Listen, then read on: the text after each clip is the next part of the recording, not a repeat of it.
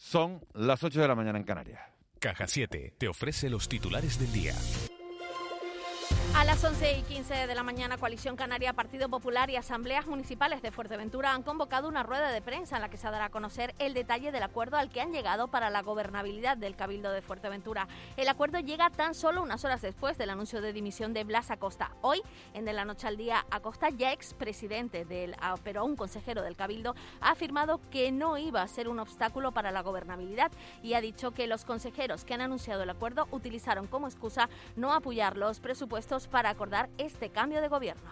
El pasado 26 de diciembre del año 2020 anunciaron que tenían un acuerdo, es decir, el día 22 no vienen a votar los presupuestos con la excusa de que no se les había atendido sus reivindicaciones, cuando no es correcta esa afirmación, por, decir, por decirlo de forma educada, ya que tenía un incremento del 52% en la partida presupuestaria que gestionaban ambos consejeros en aquel entonces lo que tenían era previsto otra cosa, un cambio de gobierno alternativo, donde Coalición Canaria y Partido Popular van a ser presidente, a, en este caso, a la persona que abandona aquel grupo de gobierno, ¿no? Pero es totalmente legítimo, es totalmente legal.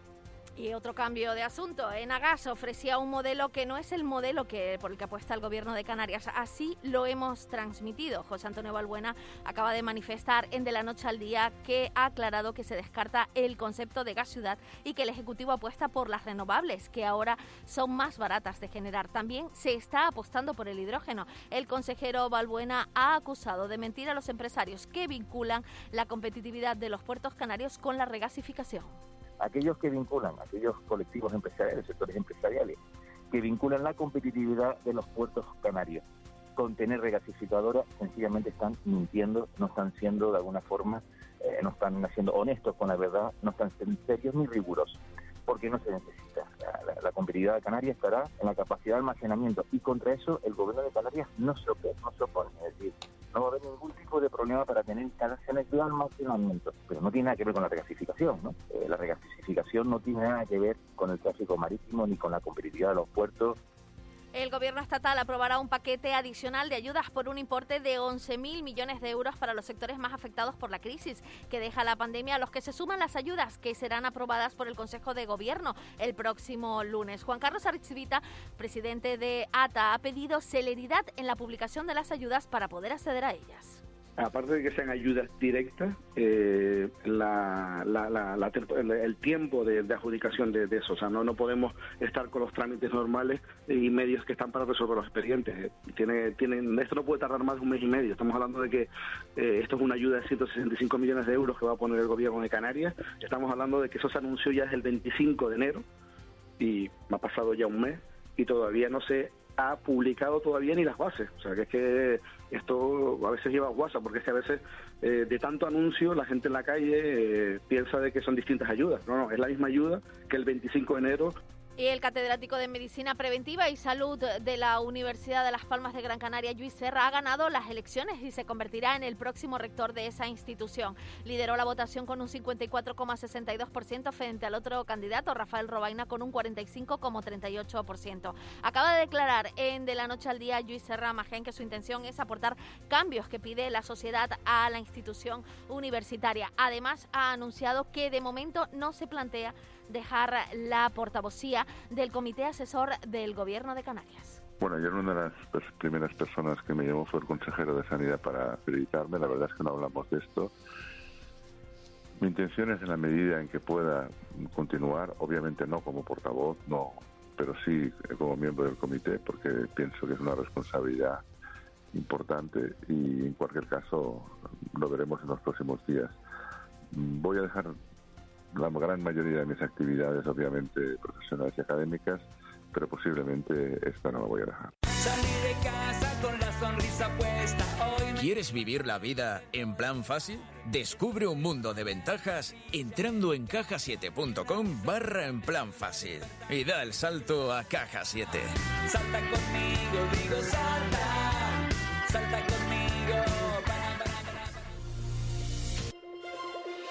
Repasamos ahora los titulares de la prensa. En el periódico El Día, Costas da vía libre al Hotel de la Tejita. La imagen de este periódico es la de cinco inmigrantes asistidos en el hierro. Uno de ellos da la espalda en la fotografía acostado en el muelle de la estaca. En sumario, Canarias aprueba la oferta de empleo para cubrir 1.232 plazas sanitarias. En Canarias 7, el titular eh, apunta a que las personas sin hogar usan hasta 121 lugares para dormir en la capital. La imagen es la de el nuevo rector de la Universidad de Las Palmas de Gran Canaria, Luis Serra. Y en sumario, la bajada de contagios no se consolida y las alertas se revisan el lunes. En Diario de Avisos, Sánchez, eh, Pedro Zapatero pide a Sánchez dar más pasos para un pacto de Estado sobre inmigración. La imagen es la de Zapatero con mascarilla dialogando ayer en el Parlamento de Canarias. Y en sumario, Santa Cruz logra en dos meses dar hogar a 33 personas sin techo. En el periódico La Provincia, la dimisión de Blas Acosta alienta nuevos pactos insulares.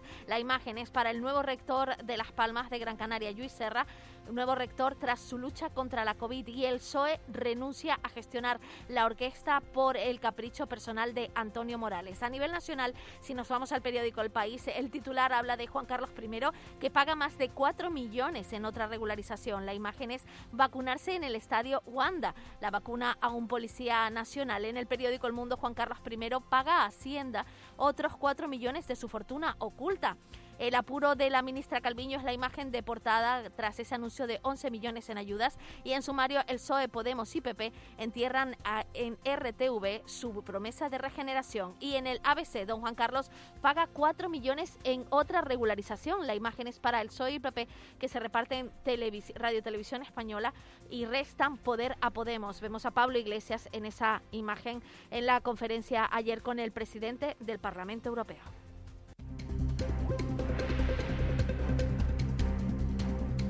8 y 6 vamos a conocer la situación del tráfico en las dos capitales de provincia Canaria. César Martel, Las Palmas de Gran Canaria, muy buenos días. Hola, buenos días. ¿Qué panorama nos encontramos hoy? Bueno, eh, prácticamente como ayer tenemos un tráfico fluido en todas las vías de la ciudad, tanto lo que es la parte baja, la avenida marítima en sentido de entrada y salida de la ciudad con tráfico fluido, y parte alta de la misma manera. Solo las pequeñas retenciones habituales en los accesos a los túneles de Julio Luengo, desde la Gran Canaria 23 y Gran Canaria 2, y más incidencias a esta hora de la mañana. César Martel, muchísimas gracias. Buen fin de semana. buen fin de semana a todos.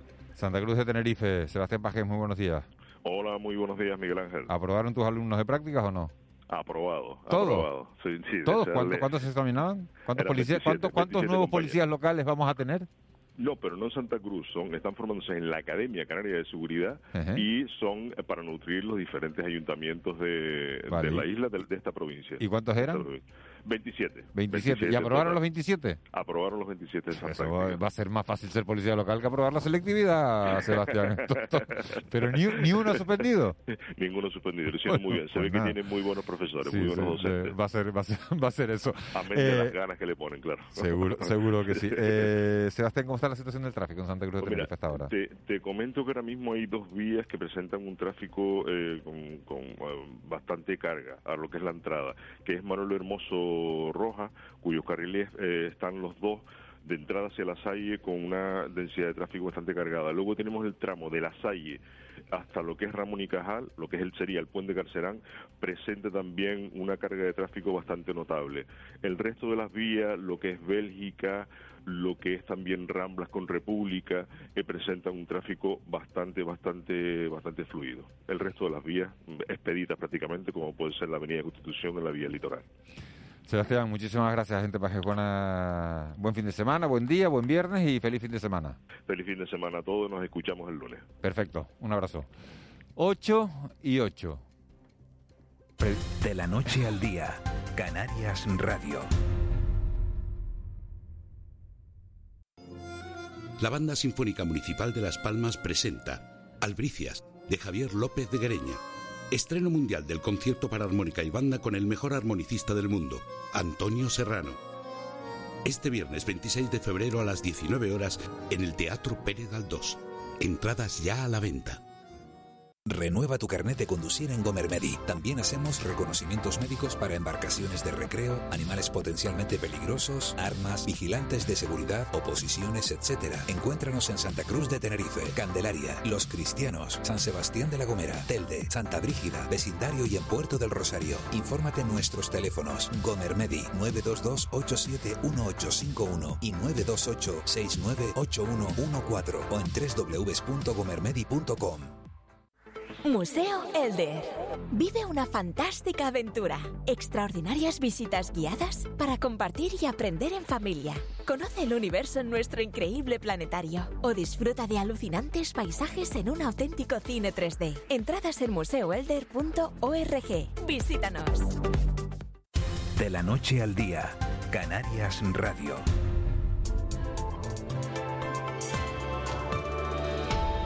8 y 10. Vicky Palma, jefa de meteorología de Radio Televisión Canaria. Te estaba echando de menos y pensé que pensé que no íbamos a poder hablar contigo hoy. Sí, era- y, y digo, no puede ser porque es viernes. Y los viernes hay que saber qué tiempo va a ser. El viernes, el sábado y el domingo. podido. O sea, ¿Qué tiempo vamos a tener, Vicky? Bueno, vamos a tener un fin de semana que va a ser el último del mes de febrero, pues como la jornada de hoy, con nubes en cantidades variables. Mejor tener el paraguas a mano y asado por la noche y domingo porque nos podremos encontrar chubascos en cualquier punto de las islas en la jornada del domingo. Los podríamos tener por el norte, pero también podría aparecer alguno en la vertiente sur de islas como Gran Canaria, Tenerife o el suroeste de la isla de La Palma durante la tarde y las primeras horas de la noche. En general no van a ser precipitaciones en grandes cantidades, pero sí que nos van a dejar un fin de semana desapacible, sobre todo para el que tuviera planes al aire libre. Las temperaturas van a ser en general bastante fresquitas. Las máximas difícilmente este fin de semana en zonas de costa del sur superarán los 22 grados y en las del norte pues habrá zonas donde ni siquiera se llega a los 20 grados de máxima. Medianías y cumbres ya no hablamos del frío porque va a ser notable todo el fin de semana. Llevamos varias jornadas sin temperaturas bajo cero en las cumbres y han aparecido la pasada madrugada. Van a seguir así también el fin de semana. Irá a, vi- a menos el viento. Hoy seguimos teniendo viento alisio, eh, localmente moderado a fuerte, con rachas que han llegado a superar hoy los 100 kilómetros por hora en Izaña, las cumbres de la isla de Tenerife, y los 80 kilómetros por hora en otras zonas de islas como el Hierro, La Gomera, también puntos de Gran Canaria y de la isla de La Palma. Ese viento durante la próxima madrugada ya tenderá a remitir y el estado del mar no acompaña tampoco del todo. Seguimos teniendo hoy olas de 2 a 3 metros de altura, incluso en zonas costeras de la vertiente este y sureste. El fin de semana el mayor oleaje quedará concentrado en la cara norte del archipiélago y ahí las olas van a seguir superando los 2 metros y medio de altura. Fíjate que con la previsión que has dado empiezan a escribirnos los oyentes y dice ni tiempo ni para ir a la playa, ni para ir al monte, ni para pescar, Miguel Ángel, ni para pescar. Para pescar no, ¿no? un tiempo de escaldón, diría yo, para aprovechar el fin de semana. Pues bueno, va a estar fresquito. Si queremos un plan de dar una vuelta, pues es mejor mañana, que hay menos probabilidad de lluvia, al menos está bien entrada la tarde. Pero bueno, también se puede pasear con un chubasquero sin ningún problema, teniendo un poco más de cuidado. Pero después de primeras horas de la mañana, porque mira, 7 menos cuarto en el Coromoto, 12 grados y sensación térmica de 8. Sí, no, eh, han bajado mucho las temperaturas durante la pasada madrugada y nos espera un fin de semana de verdad de temperaturas invernales. Es que hacía mucho tiempo que no pasamos tanto frío seguido y tantos días durante este mes de febrero. Tenemos algunos puntos donde el termómetro hasta ahora ni siquiera llega a los 6 grados y estamos hablando de puntos de medianía, por ejemplo, en distintas zonas de Garafía, en la isla de La Palma, en zonas del norte de la isla de La Gomera, en Tenerife y en Gran Canaria, pues las temperaturas en medianías y zonas altas van de los 6 a los 9 grados, estamos hablando que un poquito menos, y por ejemplo si nos vamos a la parte alta de Granadilla, en la isla de Tenerife, estamos hablando de un municipio la vertiente sur, hay 4 grados, para que nos hagamos una idea de que la temperatura ha bajado de forma considerable y en el interior de Lanzarote y de Fuerteventura, que solemos pensar que en esas dos islas no hace frío, pues hasta hora de la mañana en muchos puntos el termómetro no alcanza los 12 grados. En la costa hay un poquito más, que siempre las temperaturas en la costa son un poco más suaves. Vicky, gracias por la información tan completa. Eh, feliz viernes y feliz fin de semana. Igualmente, buenos días. Buen día. 8 y 14, nos metemos ya en tiempo de entrevista, en tiempo de, de desayuno. Hoy con Pedro Vélez, director del Instituto Oceanográfico de Canarias. El desayuno.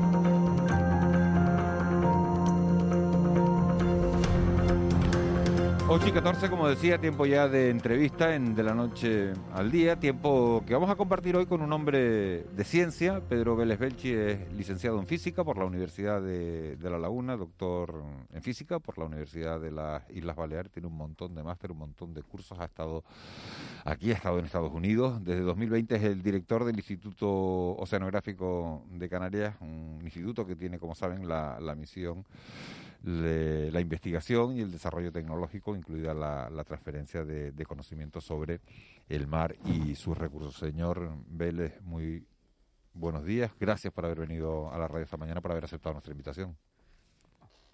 No, muy buenos días. Muchas gracias a ustedes por, la, invitación, la invitación al Centro Sonográfico de Canarias. Eh, ¿Cuáles son los, eh, los proyectos en los que está inmerso actualmente el Instituto Sonográfico? La actividad que tenemos, digamos, es, muy variada, ¿no? Porque tenemos tres áreas principales de trabajo, que es la acuicultura, en lo que se denomina área de pesquería y en medio marino y protección ambiental, de modo que tenemos proyectos, obviamente, en todas las tres áreas.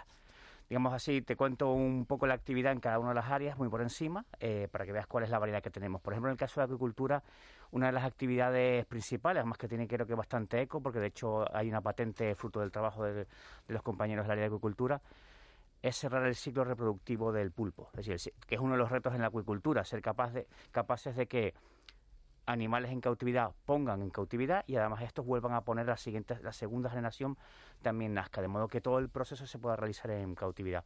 Como dije al respecto de esto, hay una patente que el año pasado eh, salió publicada, pero todavía hay muchas, obviamente, muchas mejoras que hacer y sobre todo también hay que optimizar el proceso para que el producto, por así decirlo, el resultado sea de mucha mejor calidad y el esfuerzo que se realiza para obtener el producto final eh, sea menor.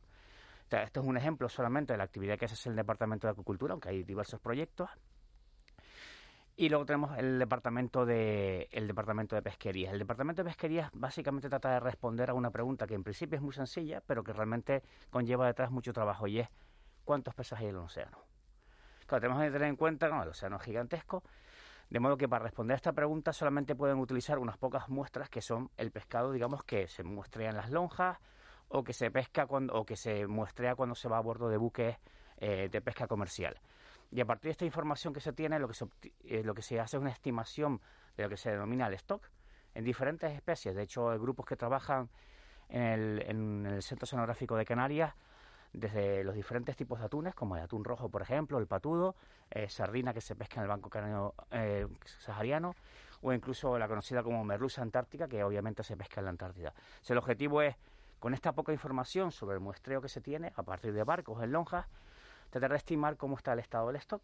¿Por qué? Porque después esa información es determinante a la hora de establecer, por ejemplo, eh, cuotas o de permitir dar permisos de pesca claro, el objetivo final, ¿cuál es? Que sea una gestión sostenible desde el punto de vista del ecosistema, pero también desde el punto de vista socioeconómico. No vale cerrar del todo una pesquería si después, claro, la gente que obviamente tiene que vivir de eso, pues no puede hacerlo. O sea, es el equilibrio entre las dos cosas. Y esto que he resumido así en tres minutos, pues obviamente lleva un gente trabajo desde el inicio, en la toma de datos, en limpieza ¿Cuánta gente trabaja en el, en, el Instituto de eh, Somos 50 personas, así redondeando 50 personas. En el departamento, por ejemplo, de pesca son eh, una, es el departamento... ¿Y el, y el área más fuerte? En términos de actividad científica, no creo que haya un área más fuerte, ¿sí? porque la manera en que eh, funciona es a través de financiación por parte de proyectos de ya sea de la Unión Europea o del Plan Nacional, del Ministerio. digamos, todos los departamentos tienen una financiación parecida. es complicado decir un área más fuerte en esto. A ver, todos tienen mucha actividad y la proyección depende del ámbito en el que sea en el departamento de Túnidos, como he dicho, claro, su proyección a lo mejor es en diferente ámbito porque las pesquerías de Túnidos no son solamente locales, aunque hay un impacto local. En el departamento, por ejemplo, de Medio Marino, que se ha encargado del seguimiento de la erosión del volcán del Hierro, de hecho cumple 10 años este año, claro, el impacto local es mayor, la percepción puede ser diferente. Depende un poco del departamento y de lo que uno considere como el impacto, ¿no? ¿Qué presupuesto manejan ustedes? A ver, eh, somos un organismo nacional. De modo que... sí, con una dependencia del Instituto de sí, lo cual yo creo que es una ventaja, de hecho, porque más que una dependencia es casi una coordinación. Es el presupuesto de todo el instituto, que somos trabajando unas 600 personas, es del orden de 60 millones de euros. Tenemos que tener en cuenta que actualmente tenemos eh, tres barcos de porte grande, así de del orden de 50 metros más o menos, y además una serie de embarcaciones pequeñas, ¿no? desde Zodiac hasta barcos del orden de 25 metros. el presupuesto nacional es de orden de unos 60 millones de euros. Ángeles. Eh, buenos días, señor Vélez. Em, eh, ¿ha, solucionado el instituto los problemas de gestión eh, que arrastraba de, bueno, de, su predecesor en el cargo relacionados con, la gestión de los fondos europeos y relacionados también con la crisis, ¿no? los, efectos de la crisis, la anterior crisis económica, que ahora estamos en otra, ¿no? Hola, buenos días. En realidad no son problemas que heredé, como, como has dicho, de mi anterior predecesor. No fue una cuestión del Centro Oceanográfico de Canarias, sino realmente es un problema asociado a la estructura administrativa del país. De hecho, era un, problema en el que básicamente no podíamos utilizar esos fondos que mm. captamos a través de la Unión Europea o de proyectos del, Plan Nacional del Ministerio. Entonces, no era un problema específicamente del Centro Oceanográfico de Canarias, de Sebastián, que era, digamos, mi predecesor, sino más bien de la organización administrativa. Si lo hemos solucionado o no, estamos en ello. hemos dado eh, grandes cambios desde posiblemente desde octubre, septiembre del año pasado a nivel nacional y obviamente en el centro y estamos en el camino de solucionarlo. Además, no sé si sabéis que está prevista que nos unamos al Consejo Superior de Investigación Científica, que es el organismo mayor de España, conservando la identidad de centros separados, de un centro nacional, y sobre todo el objetivo de esa unión. ¿Eso es bueno o es malo? Desde mi punto de vista es bueno.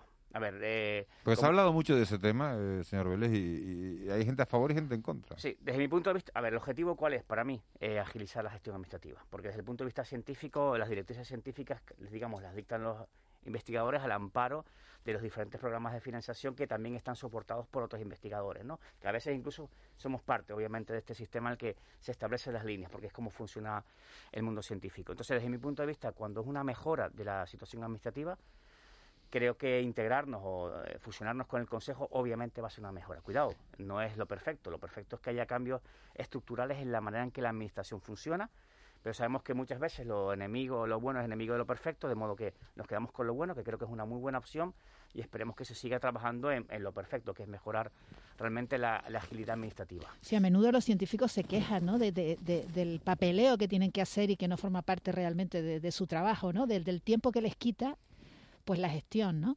La gestión de, proyectos o la gestión para conseguir fondos, ¿no? Sí, sí. Lo que ha ocurrido es que obviamente se han incrementado las medidas de, por así decirlo, de control del gasto, pero a la par de este incremento de las medidas de control del gasto necesarias, no ha habido un incremento, ha habido un incremento en los protocolos administrativos, pero no en el personal que ejecuta dichos protocolos.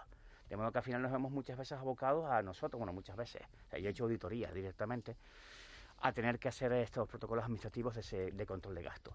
Es decir, muchas veces nos quejamos de que no solamente no, no es un problema de financiación, sino más que nada de gestión administrativa.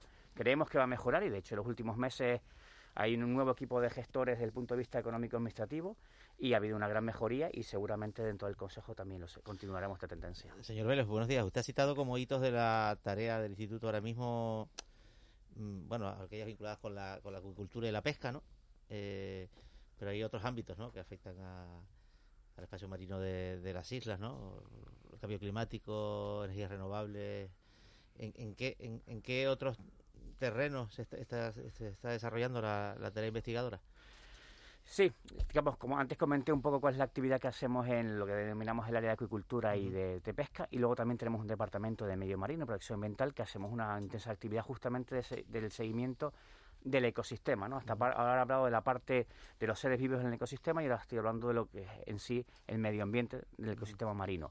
Tenemos un programa de seguimiento ambiental en el archipiélago, todo alrededor del archipiélago canario, que hacemos dos veces al año porque requiere un barco de gran porte y lo llevamos haciendo desde el año 97, de modo que tenemos una serie temporal de cómo ha sido en este caso la evolución de diferentes parámetros físicos. Uno de ellos, el sencillo, digamos, el que es fácil de, ver, es la temperatura desde el año 97. O sea, es una serie, lo que en, el ámbito se denomina es una serie temporal histórica bastante, bastante grande.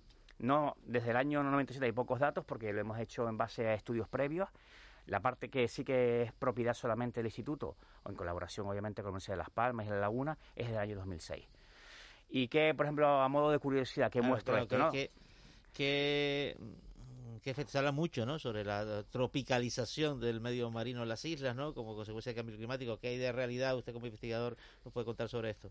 Pues, te cuento dos datos, además, soy científico, de modo que me baso siempre en datos, ¿no? y además es lo que me gusta. O por ejemplo, las observaciones que hemos realizado en este programa, que se llama eh, RAPROCAN, es el, norma que, la, el acrónimo que utilizamos, indican que en términos de temperatura, solamente vamos a señalar esto ahora, estamos en el mismo nivel que en el año 97. De hecho, estamos un poco más frío que el año 97 y un poco más cálido que el, que el año 2003, que fue el siguiente año más frío desde el año 97.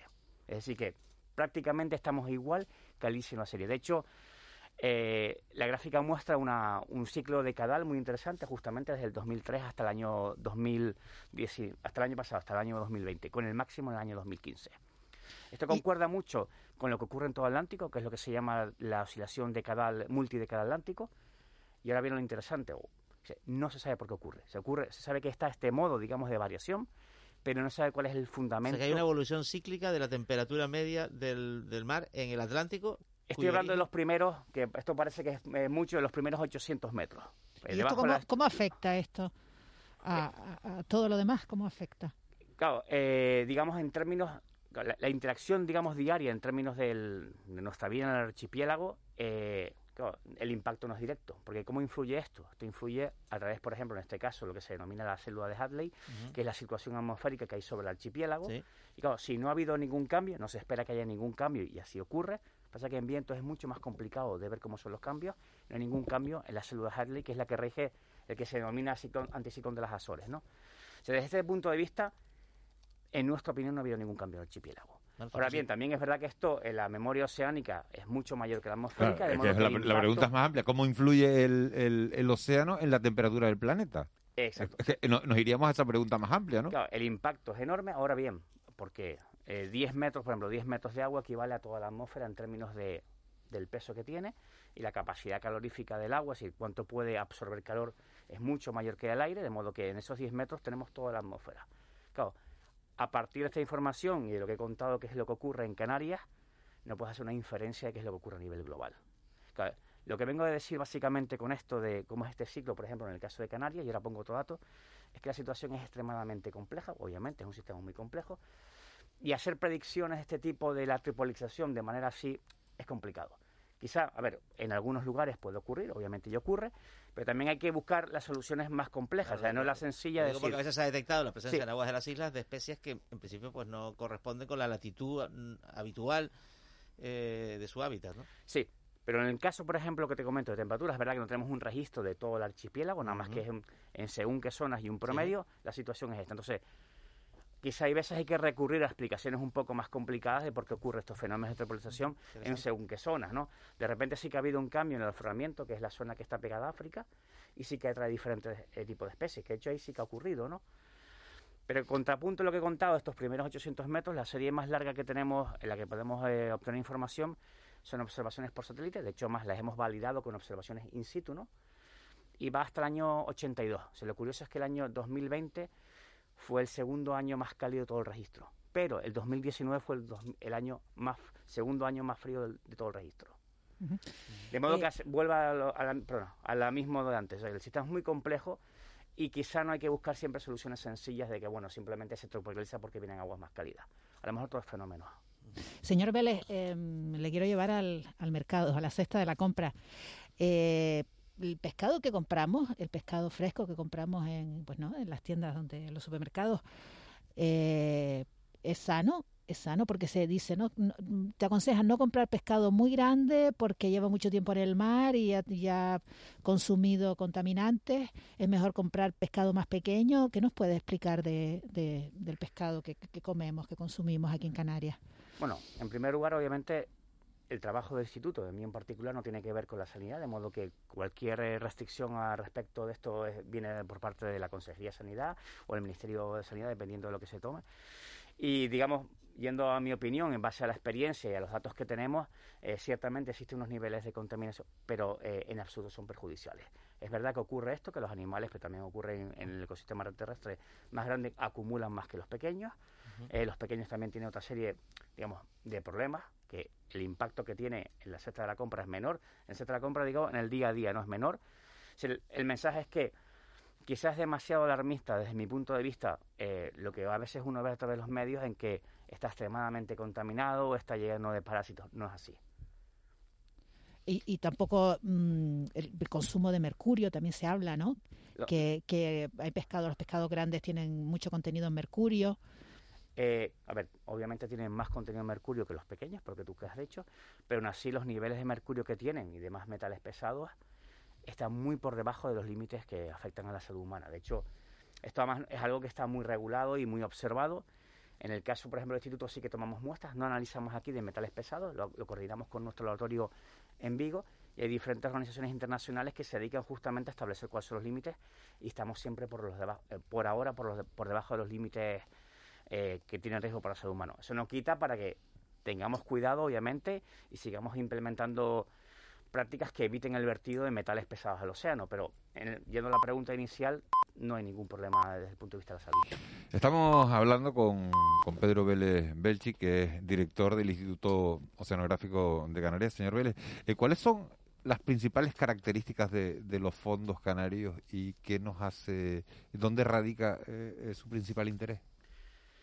Eh, digamos que son muy profundos. Así muy simplificada la respuesta es que somos, son muy profundos. Es decir, que no hay mucha plataforma. enseguida, además, todo el mundo que, digamos, de nada que, se, haya nadado en el océano sabe que enseguida eh, la profundidad aumenta notablemente.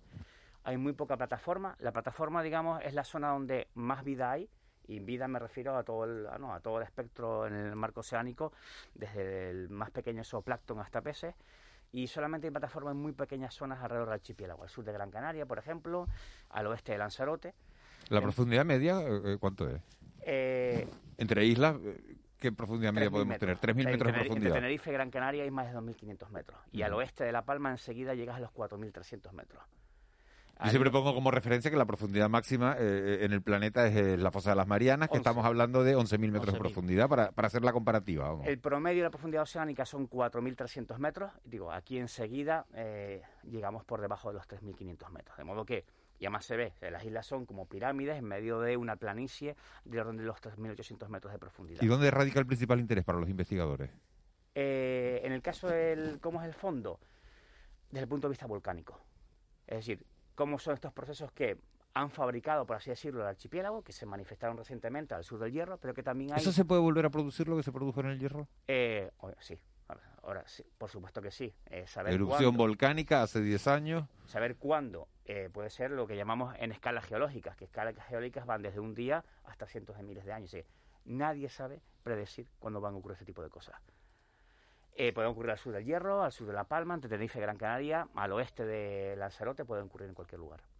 Eh, señor Vélez, usted ha citado una palabra, metales, a, respuesta de, mi compañera Ángeles. Eh, yo le quiero preguntar por los llamados metales raros, ¿no? Eh, sobre los que se habla mucho, que hay una expectativa generada y una alarma generada. Expectativa generada con el valor en el mercado del cobalto, el telurio, etcétera, los superconductores, ¿no? Y, una, y un temor sobre, digamos, los, el, impacto ambiental que hipotéticamente podría tener su extracción. ¿Esto ustedes lo han estudiado? ¿Qué eh, potencial tiene? ¿Qué riesgos tiene? Sí, a ver, no directamente compañeros que trabajan en el Centro Oceanográfico Canarias, pero sí en colaboración con otros, en este caso particular del Centro Oceanográfico de Málaga. Y, a ver, sí que existe, de hecho, la montaña principal submarina en la que sí que hay estos metales raras no está en, aguas actuales jurisdiccionales españolas, está fuera de las 200 millas porque ha habido un poco de polémica hay, no, hay una pretensión de España de, ampliar su, su, plataforma, digamos, de zona económica exclusiva, ¿no? Pero incluso hubo una pequeña polémica en el sentido de que se había autorizado esta campaña estando en aguas, no está en aguas.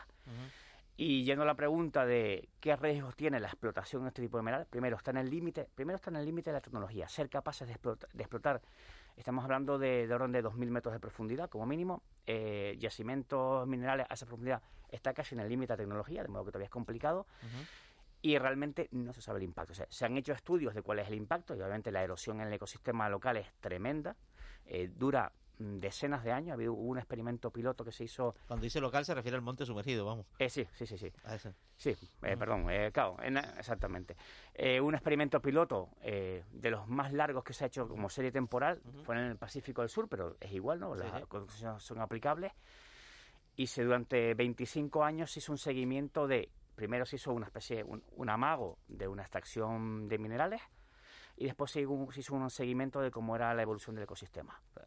El ecosistema desde el punto de vista inicial, ¿no? que son las bacterias que dan comienzo y después las pequeñas comunidades de corales, de, esponjas, quedó totalmente destruido y no se ha recuperado durante esos 25 años. digamos, eso es uno de los pocos estudios que hay, claro, porque el impacto es tremendo. Tenemos que tener en cuenta que el crecimiento de los corales, que son como, digamos, salvando las distancias, cuidado, porque no son plantas, son como los bosques. Son el nicho que crea alrededor del crece el resto del ecosistema.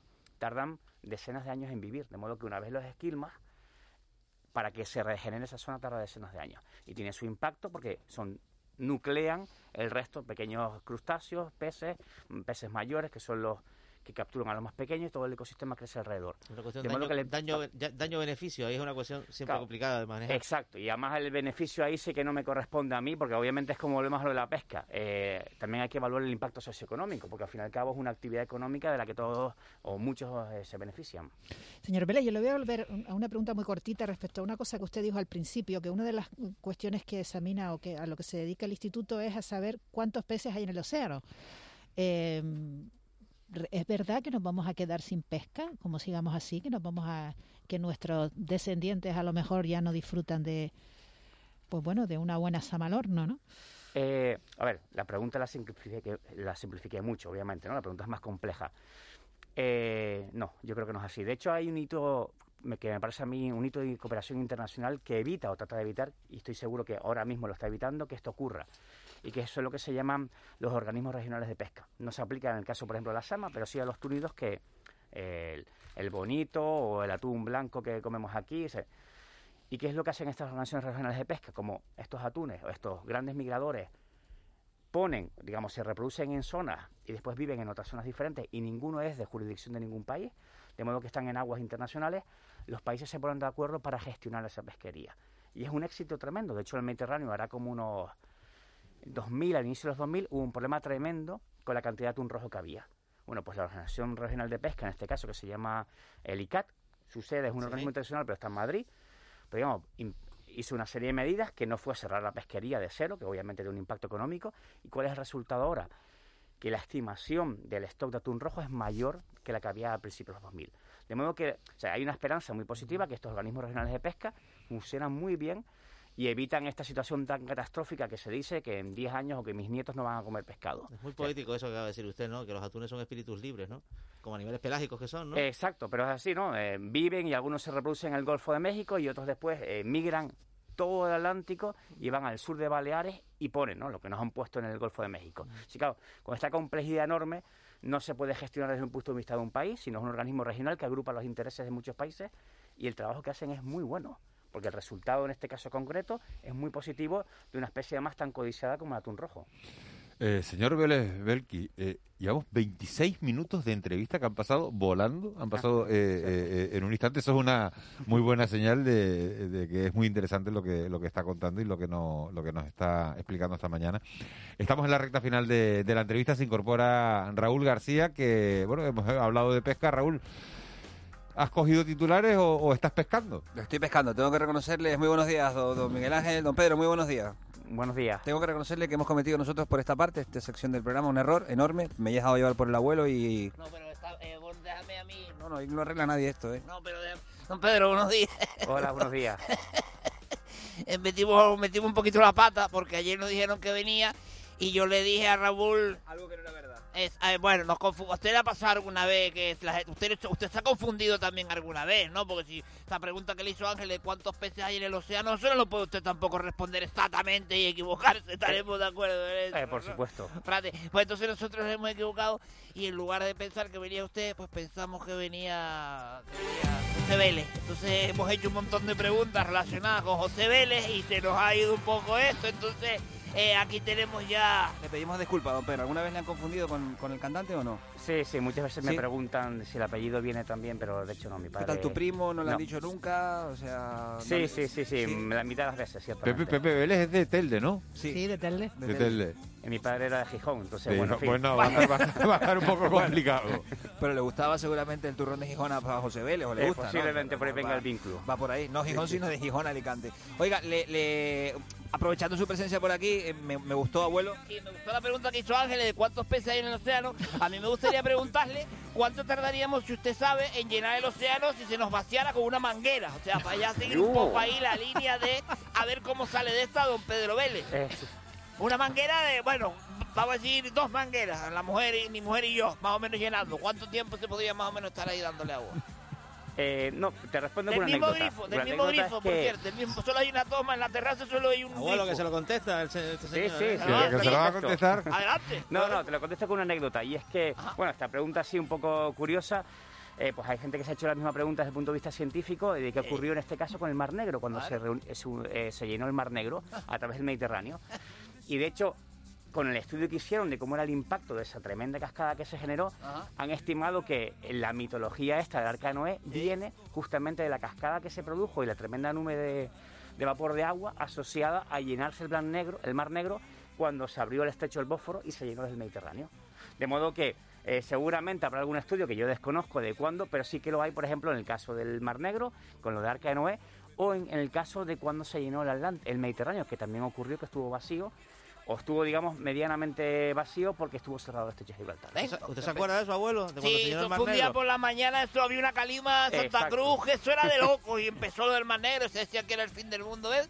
Para los que pensaban que mi pregunta era una tontería, da Juan, ahí la tiene, la respuesta Fíjate, del ya- y, ¿eh? encima, y encima Molina, que bueno que lo respeta mucho, ha dejado a, a Pepe, a Pepe Vélez de fondo, A ¿no? don Pedro Vélez, no, al otro, a Pepe. De todas formas, hoy me voy con un, con un refrán que es, hoy es viernes y yo soy una tu- es decir, soy un hombre de espíritu libre. Gracias, don Pedro, un abrazo enorme. Muchas gracias. Vélez. ¡Hasta luego, ¡Hasta luego, vivo! ¡Seamos Pedro Vélez Belchi, eh, director del Instituto de Sonografía de, en Canarias. Muchísimas gracias por, por haber venido esta mañana a la radio. Gracias por habernos acercado al instituto aquí y el trabajo que están haciendo.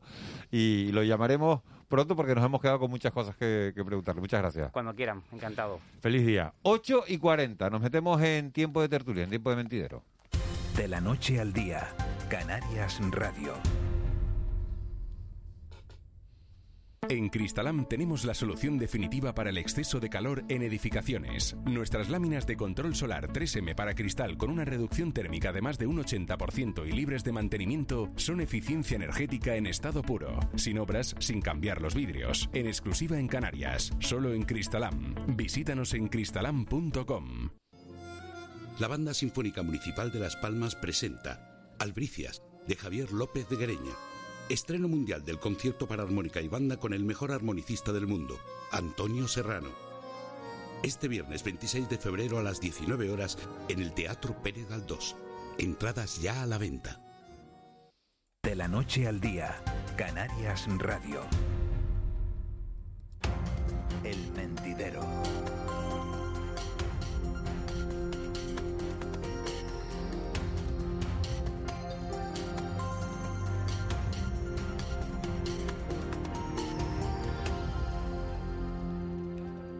Ocho y 42, nos metemos en tiempo de, de tertulia después de esta, de esta interesante entrevista a- al director del Instituto Oceanográfico, a Pedro Vélez. Siguen con nosotros eh, Ángeles Arencibia y Juan Mavitencourt, se incorporan Chicha Rosalena. Chicha, buenos días. Buenos días, Miguel Ángel y compañía. Tú del Instituto Oceanográfico sabes algo, ¿no? Sí, sí, algo, algo. Ten- A Pedro también lo conozco, aunque hoy no nos vamos a ver. Pues mira, estaba pasando han- por ahí y me estaba preguntando, ¿y Chicha dónde está? Sí, digo, pues en el estudio aquí, que nos han separado a Antonio Salazar y a mí, con lo que a nosotros nos gusta estar contigo para darte cachetadas. Ah, ay, Dios. Don Antonio. Buenos días a todos. Buenos días. ¿Las cachetadas se las damos al rey o no? Ha pagado cuatro millones más de euros. Bueno, pues si ha pagado, es razón para no dársela. Hombre, que, que tengas que pagar cuatro millones es un buen bofetón, ¿no?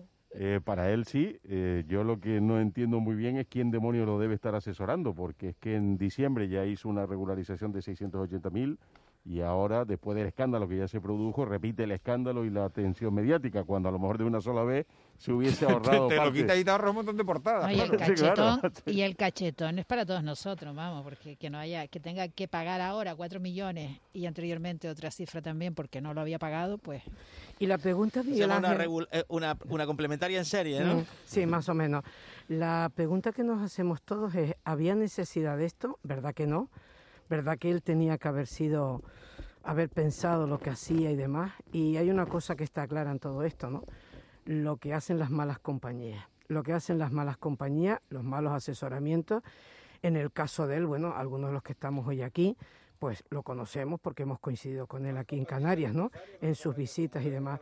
Pero hay una cosa que está clara y es que mm, las malas compañías hacen muchísimo, muchísimo y además te llevan unos gastos extra. Qué fácil Bueno, es chicha, eso, él está chicha. mayorcito, Perdón, mayorcito perdón, para tomar sus perdón. decisiones, No, ¿no? las malas compañías, él no tiene ninguna culpa. A ver, eh, Juanma, a- contigo no quiero discutir sobre el tema de malas compañías y mujeres, ¿vale? O sea, lo dejamos para otro bueno, día. una- Lo dejamos para otro día. Vale. Me parece entonces- completamente inadecuado lo que acabas de decir. No, no, al por- y no por contrario. mí, precisamente. Y no por mí, contrario. precisamente. Me parece completamente inadecuado ahora- no se enfada conmigo, No, no, Sí, sí, me deberíamos- enfado, sí me enfado. de- No, venga, de- deberíamos insistir en que no, siga. No, no, no, eh, no, Juanma sabe por dónde van mis tiros, no con él en este sentido, sino en el sentido de Juan Carlos. Yo creo que cuando tú eres jefe de Estado, como cuando eres primer ministro, dependiendo del sistema parlamentario que tenga tu país, aquí tenemos una monarquía parlamentaria, pues lo que está claro es que tenemos que predicar con el ejemplo, ¿no? Si le tenemos que aplicar la avaricia rompe el saco, pues mal asunto, porque se supone que él tenía un entorno que le tenía que haber dicho, majestad, señor, como lo llamaran, por favor, mm, vamos a reconducir esto. Esto más tarde o más temprano se va a saber. Y vaya que sí se ha sabido. Y fíjense cómo en las últimas horas ha vuelto a la carga Miguel, Juanma, Ángeles y Antonio, cómo ha vuelto a la carga Podemos y Esquerra Republicana de Cataluña y demás, es que se lo están poniendo a huevo, y permíteme la expresión, Miguel Ángel, se lo Es están no- poniendo a huevo. Es que no tiene eh, eh, excusa ninguna. O sea, eh, eh, el, el jefe del Estado es el que, el que no cumple con, con las obligaciones que nos imponemos a todo el resto de los ciudadanos. El jefe del Estado, que es además el que goza de una serie de privilegios que le damos el resto de los ciudadanos porque eh, ostente esa, esa, esa posición, ¿no? Y este señor que, ¿Qué debe estar pensando Felipe VI? ¿qué debe estar pensando? Su hijo, Hombre, vamos, pues qué mal, el me rey. estás- que, me- que No, menuda faena me estás haciendo, vamos. Y que estará pensando Leonor, que no sabe si va a llegar. Sí, No, sí, bueno, buena, hay- buena aquí- apreciación de Además, hay un horizonte que no podemos perder de vista, que es que en las próximas elecciones, que deberían ser las andaluzas, eh, quedan 22 meses, ¿no? Ahora hay una especie de ventana de dificultad, pero también de oportunidad para intentar normalizar la política española en muchos aspectos, ¿no? Y es en este contexto donde se estaba hablando de diálogos entre Pero- la Moncloa y la Zarzuela para que el rey emérito volviera a España. En Pero- un escenario, pues, menos tenso del que hemos vivido cuando hay elecciones cada tres meses, como ha ocurrido con Cataluña, Andalucía, Galicia, Euskadi, elecciones generales. Eh, Pero Juanma, claro, ¿qué vas a normalizar claro, si ni siquiera se ponen esta- de, esta de no- acuerdo en lo último es en lo último del Consejo General del Poder Judicial que cuando por la mañana se ponen de acuerdo en lo de la tele decimos bueno ya está No, pero no, Eh, pero y después en, lo del, en lo del Poder Judicial es que son posturas irreconciliables No, o sea avances, que va, que que va. es lo que es lo que dijeron anoche es lo Ah, que dijeron ah, anoche pues sí, que, mucho que, postureo porque hay píldoras que son complicadas de tragar, ¿no? Y esas cosas se miden. Pero hay un escenario ahora de 22 meses sin elecciones y eso no lo mueve, bueno, nadie. Lo puede mover Pedro Sánchez disolviendo las Cortes, ¿no? Eh, y eso hay que tenerlo en cuenta. Y en ese contexto también parecía que era un buen momento para avanzar, digamos, en la eh, recuperación de la reputación de la institución, eh, contemplando incluso el regreso del rey emérito. Con estas noticias así, pues lógicamente ese objetivo No, se debe difuminado. pero, no, ne- no necesariamente, Juanma, me parece, porque eh, efectivamente yo creo que este es un se abría esa ventana de oportunidad, como bien decías, pero que además estos pasos pueden ir encaminados precisamente a eso, porque lo que hay es tiempo, que es lo que no hemos tenido en los últimos tiempos, ¿no? Pero fíjate, Juanma, un detalle al hilo de lo que estabas diciendo tú, ahora Antonio Salazar y demás. El hecho de que, ¿qué es lo que comenta la gente? Madre mía, si ha pagado 600 y pico mil euros y ahora 4 millones de euros, ¿cuánto tiene este hombre? No, es la no, pregunta que se no, hace es- es que esto el pueblo llano. Es verdad que lo ha pagado por lo de las tarjetas black y por lo de los viajes, digamos, Claro, y- privados y demás. millones, eh, Sí, sí, está- sí, pero fíjate, Antonio, mm, tú sabes que yo no soy sospechosa de ser radical en ningún sentido, ¿no?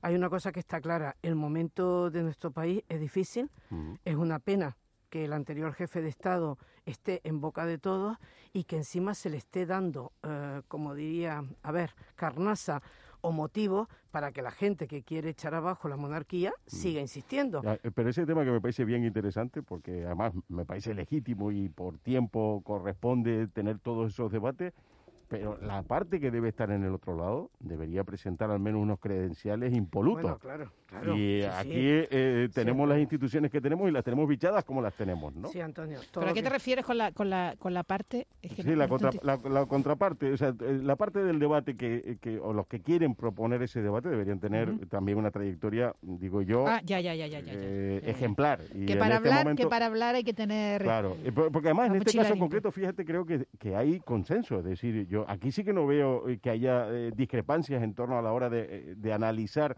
el comportamiento de Juan Carlos I, ¿no? Yo creo que en esto está todo el mundo de acuerdo.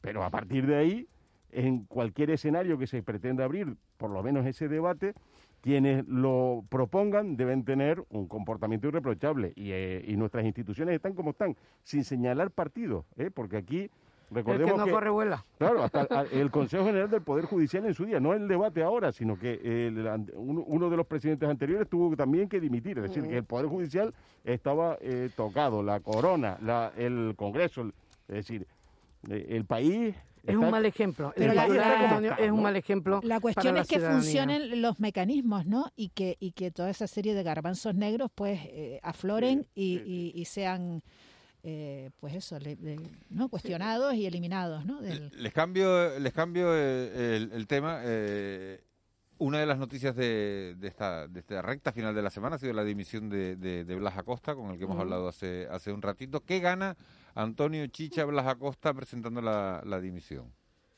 ¿Qué, qué gana? Hombre, yo pienso... vamos a ver, aquí se pueden abrir diferentes frentes, ¿no? Que el PSOE, con el consentimiento de Ferraz, vaya Blas Acosta al Senado como senador por la comunidad autónoma, que he de confesar que muchos nos enteramos tardíamente que para ser senador por la comunidad autónoma no hacía falta ser diputado regional previamente, que antes ustedes se acuerdan que siempre se sacaba de uno de los, de los diputados regionales, ¿no? Podemos nombrar a quienes quieran.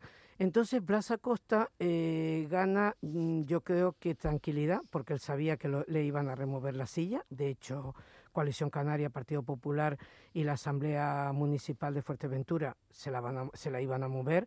Ahora, pues con más razón, porque les ha quedado la vía libre. pero digo, digo que, gana porque al final eh, se va a producir lo mismo. Va a haber un nuevo equipo de gobierno, sin censura, es verdad. Pero él se irá del Cabildo. No, de momento ha dicho que él mantiene su acta de consejero del Cabildo. ¿eh? Él no ha dicho que se vaya No, no, no, de momento, de momento, me imagino que. Pero ¿y se va a ir? ¿Y se va a ir por qué?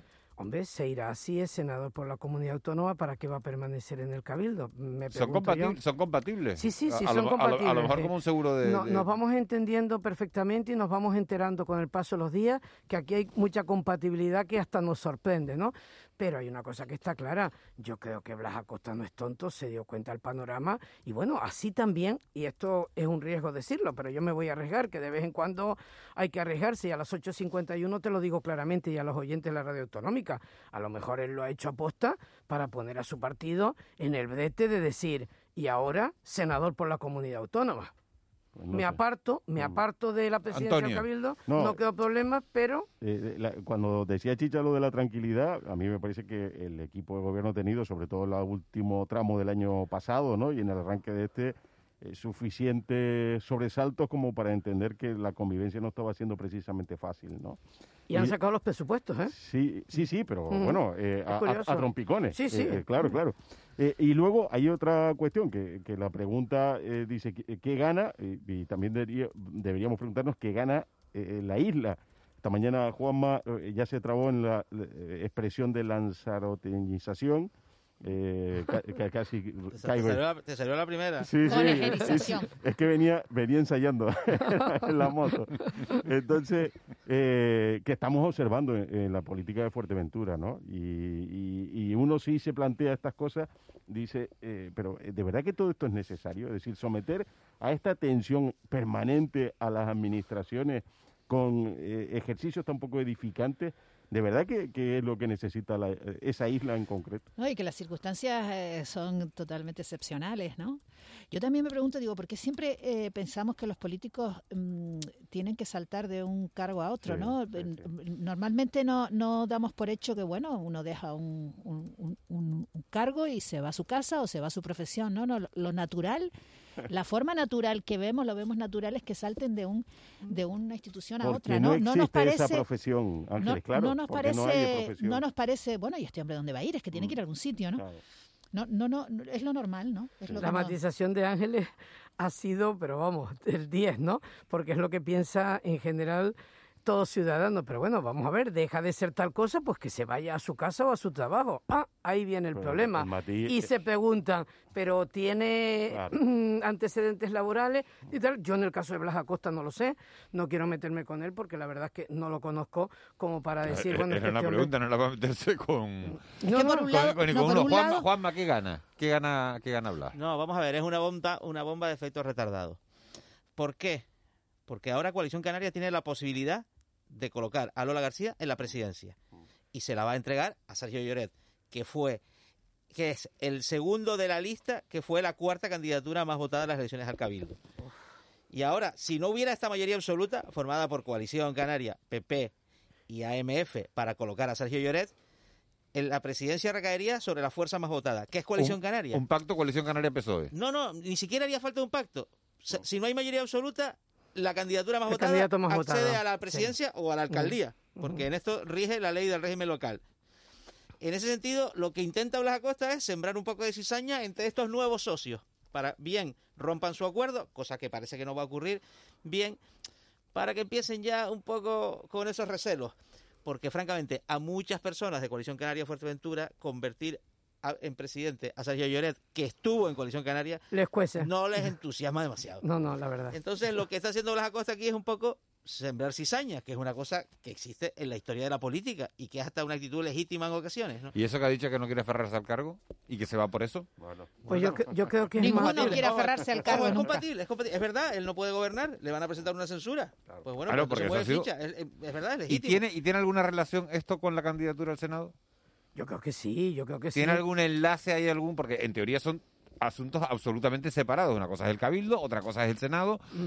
Y, y, se puede, y, son, y, es un puesto absolutamente compatible. separados, Miguel, porque tú eres buena persona y has querido verlo así y demás, ¿no? Esto puede ir... No, yo no digo cómo lo veo, yo, puede yo pregunto, en un paquete estupendo. Esto puede ir en un paquete estupendo. Además, yo creo que el PSOE de Gran Canaria, el de la provincia oriental, en general le ha dicho, eh, mira, esto va a salir, y el problema es que luego no salga. Yo hago esa matización y bueno, vamos a ir por ahí. Él ya sabía que se lo iban a tumbar en, en, Fuerteventura. Bueno, pues es muy legal que tú te quieras ir antes de tiempo. Además, vieron que ayer dimitió cuando él quiso dentro del Pleno. Es decir, ni lo anunció al principio, al principio, ni nada. Dejó correr y luego dijo, ahí se quedan todos. ¿no? Bueno, era importante sacar los presupuestos también. Sí, sí, y además eso me gusta. Sin, follón, ¿no? Eso me ha gustado porque además es una de las matizaciones que ha hecho, que yo lo comentaba ahora aquí con Antonio Salazar. Es verdad que sacó los presupuestos, que eso también es importante. Si lo extrapolamos a nivel nacional, no te quiero ni contar, los presupuestos están mucha más libertad para hacer y deshacer. Y en este caso es para irme. Y lo que queda abierto, ¿no? El, las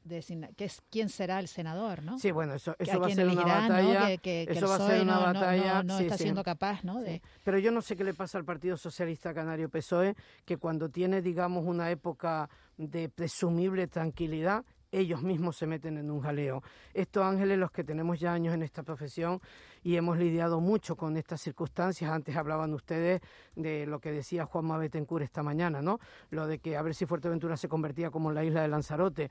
Pues Juanma, Miguel, Dajuan y Antonio, menos ángeles porque no lo vivió. Ustedes se acuerdan también el Ayuntamiento de La Laguna. El Ayuntamiento de La Laguna fue un polvorín, luego lo fue el Ayuntamiento de Las Palmas y Gran Canaria. Es decir, unas inestabilidades que tú decías, bueno, pero ¿por dónde vamos a salir, no? En Las Palmas de Gran Canaria tenemos, tuvimos un ayuntamiento de time sharing. Bueno, sí, sí. Un montón de lo tiempo. viví, lo viví, lo viví, lo viví. Y nos gusta o no hay que reconocer una cosa, ¿eh? Que cuando llegó José Manuel Soria, las cosas entraron. Y yo sé que aquí hay gente que a lo mejor no lo puede ni ver, pero vamos a ser serios y decir, cuando llegó eh, Soria, pues mm, aquello se tranquilizó un poco, pero yo viví la época del Ayuntamiento de Las Palmas de Gran Canaria, vamos a utilizar el adjetivo desbocado, como viví el de La Laguna, y aquello era ingobernable, ingobernable, la verdad. y lo también, del está, también está la forma de, las mayorías, ¿no? Si tienes mayoría, pues gobiernas de una manera, y si tienes que gobernar en, coaligado, pues es, de otra, ¿no? también es verdad que esa mayoría se puede larvar precisamente por las inestabilidades. Cuando ves a alguien con una capacidad de liderazgo firme, es más fácil que gane. La, política mm. cíclica, ¿no? La, época de la transición y posterior, el inicio de la autonomía estuvo marcada por la presencia de muchas organizaciones políticas insulares, muchos grupos locales y había mucha inestabilidad en ese sentido. Luego fuimos un poco al, al, al ejemplo, al modelo contrario, donde solo había tres fuerzas políticas en el Parlamento de Canarias, por ejemplo. Coalición, Sí. PSOE, PP. Sí. Eso también se dio. Qué tiempos aquellos, Juanma, ¿eh? Claro, y ahora estamos de nuevo en un contexto también pues muy, muy plural, con, su, sus virtudes, el ecosistema político se ha enriquecido y también, lógicamente, eso genera problemas. Y espérense a las próximas elecciones autonómicas, insulares y locales, que puede haber entrada de, de alguna otra fuerza política y también, todo hay que decirlo, salida de algunas otras. O sea que la cosa está bien y a nivel nacional lo estamos viendo. Eh, el Congreso llegará un momento, bueno, yo creo que ya ha llegado, que en algunos momentos, puf, ingobernable. Una, una pregunta para que me respondan antes de irnos con un monosílabo. ¿Le tienen miedo a la, a la Semana Santa con el tema del coronavirus y con, con que se complique la situación y que tengamos unas segundas navidades? ¿Sí o Sí. no? Ángeles, sí. Sí. Yo Juanma. no, yo no tengo ningún miedo. No tengo ningún miedo porque Carolina Darias lo ha dicho claro, tanto con lo del 8 de marzo como lo de la Semana Santa, y yo confío en que la gente entre en razón. Una cosa es moverse y otra cosa Mucha es confianza. Y después dice que yo soy el Y otra cosa es y después dice que yo soy el, Sí, tú eres buena persona. el- el buena Sí, persona sí, y el sí. inocente. Es que no Venga me, has- ya, no me has, chicha, no me venga has ya. oído el final, No ¿eh? me creo No nada. me has oído el Ah, ah, final. es verdad, es decir, una cosa es eh, moverse y otra cosa es disparatarse. Ese es el titular.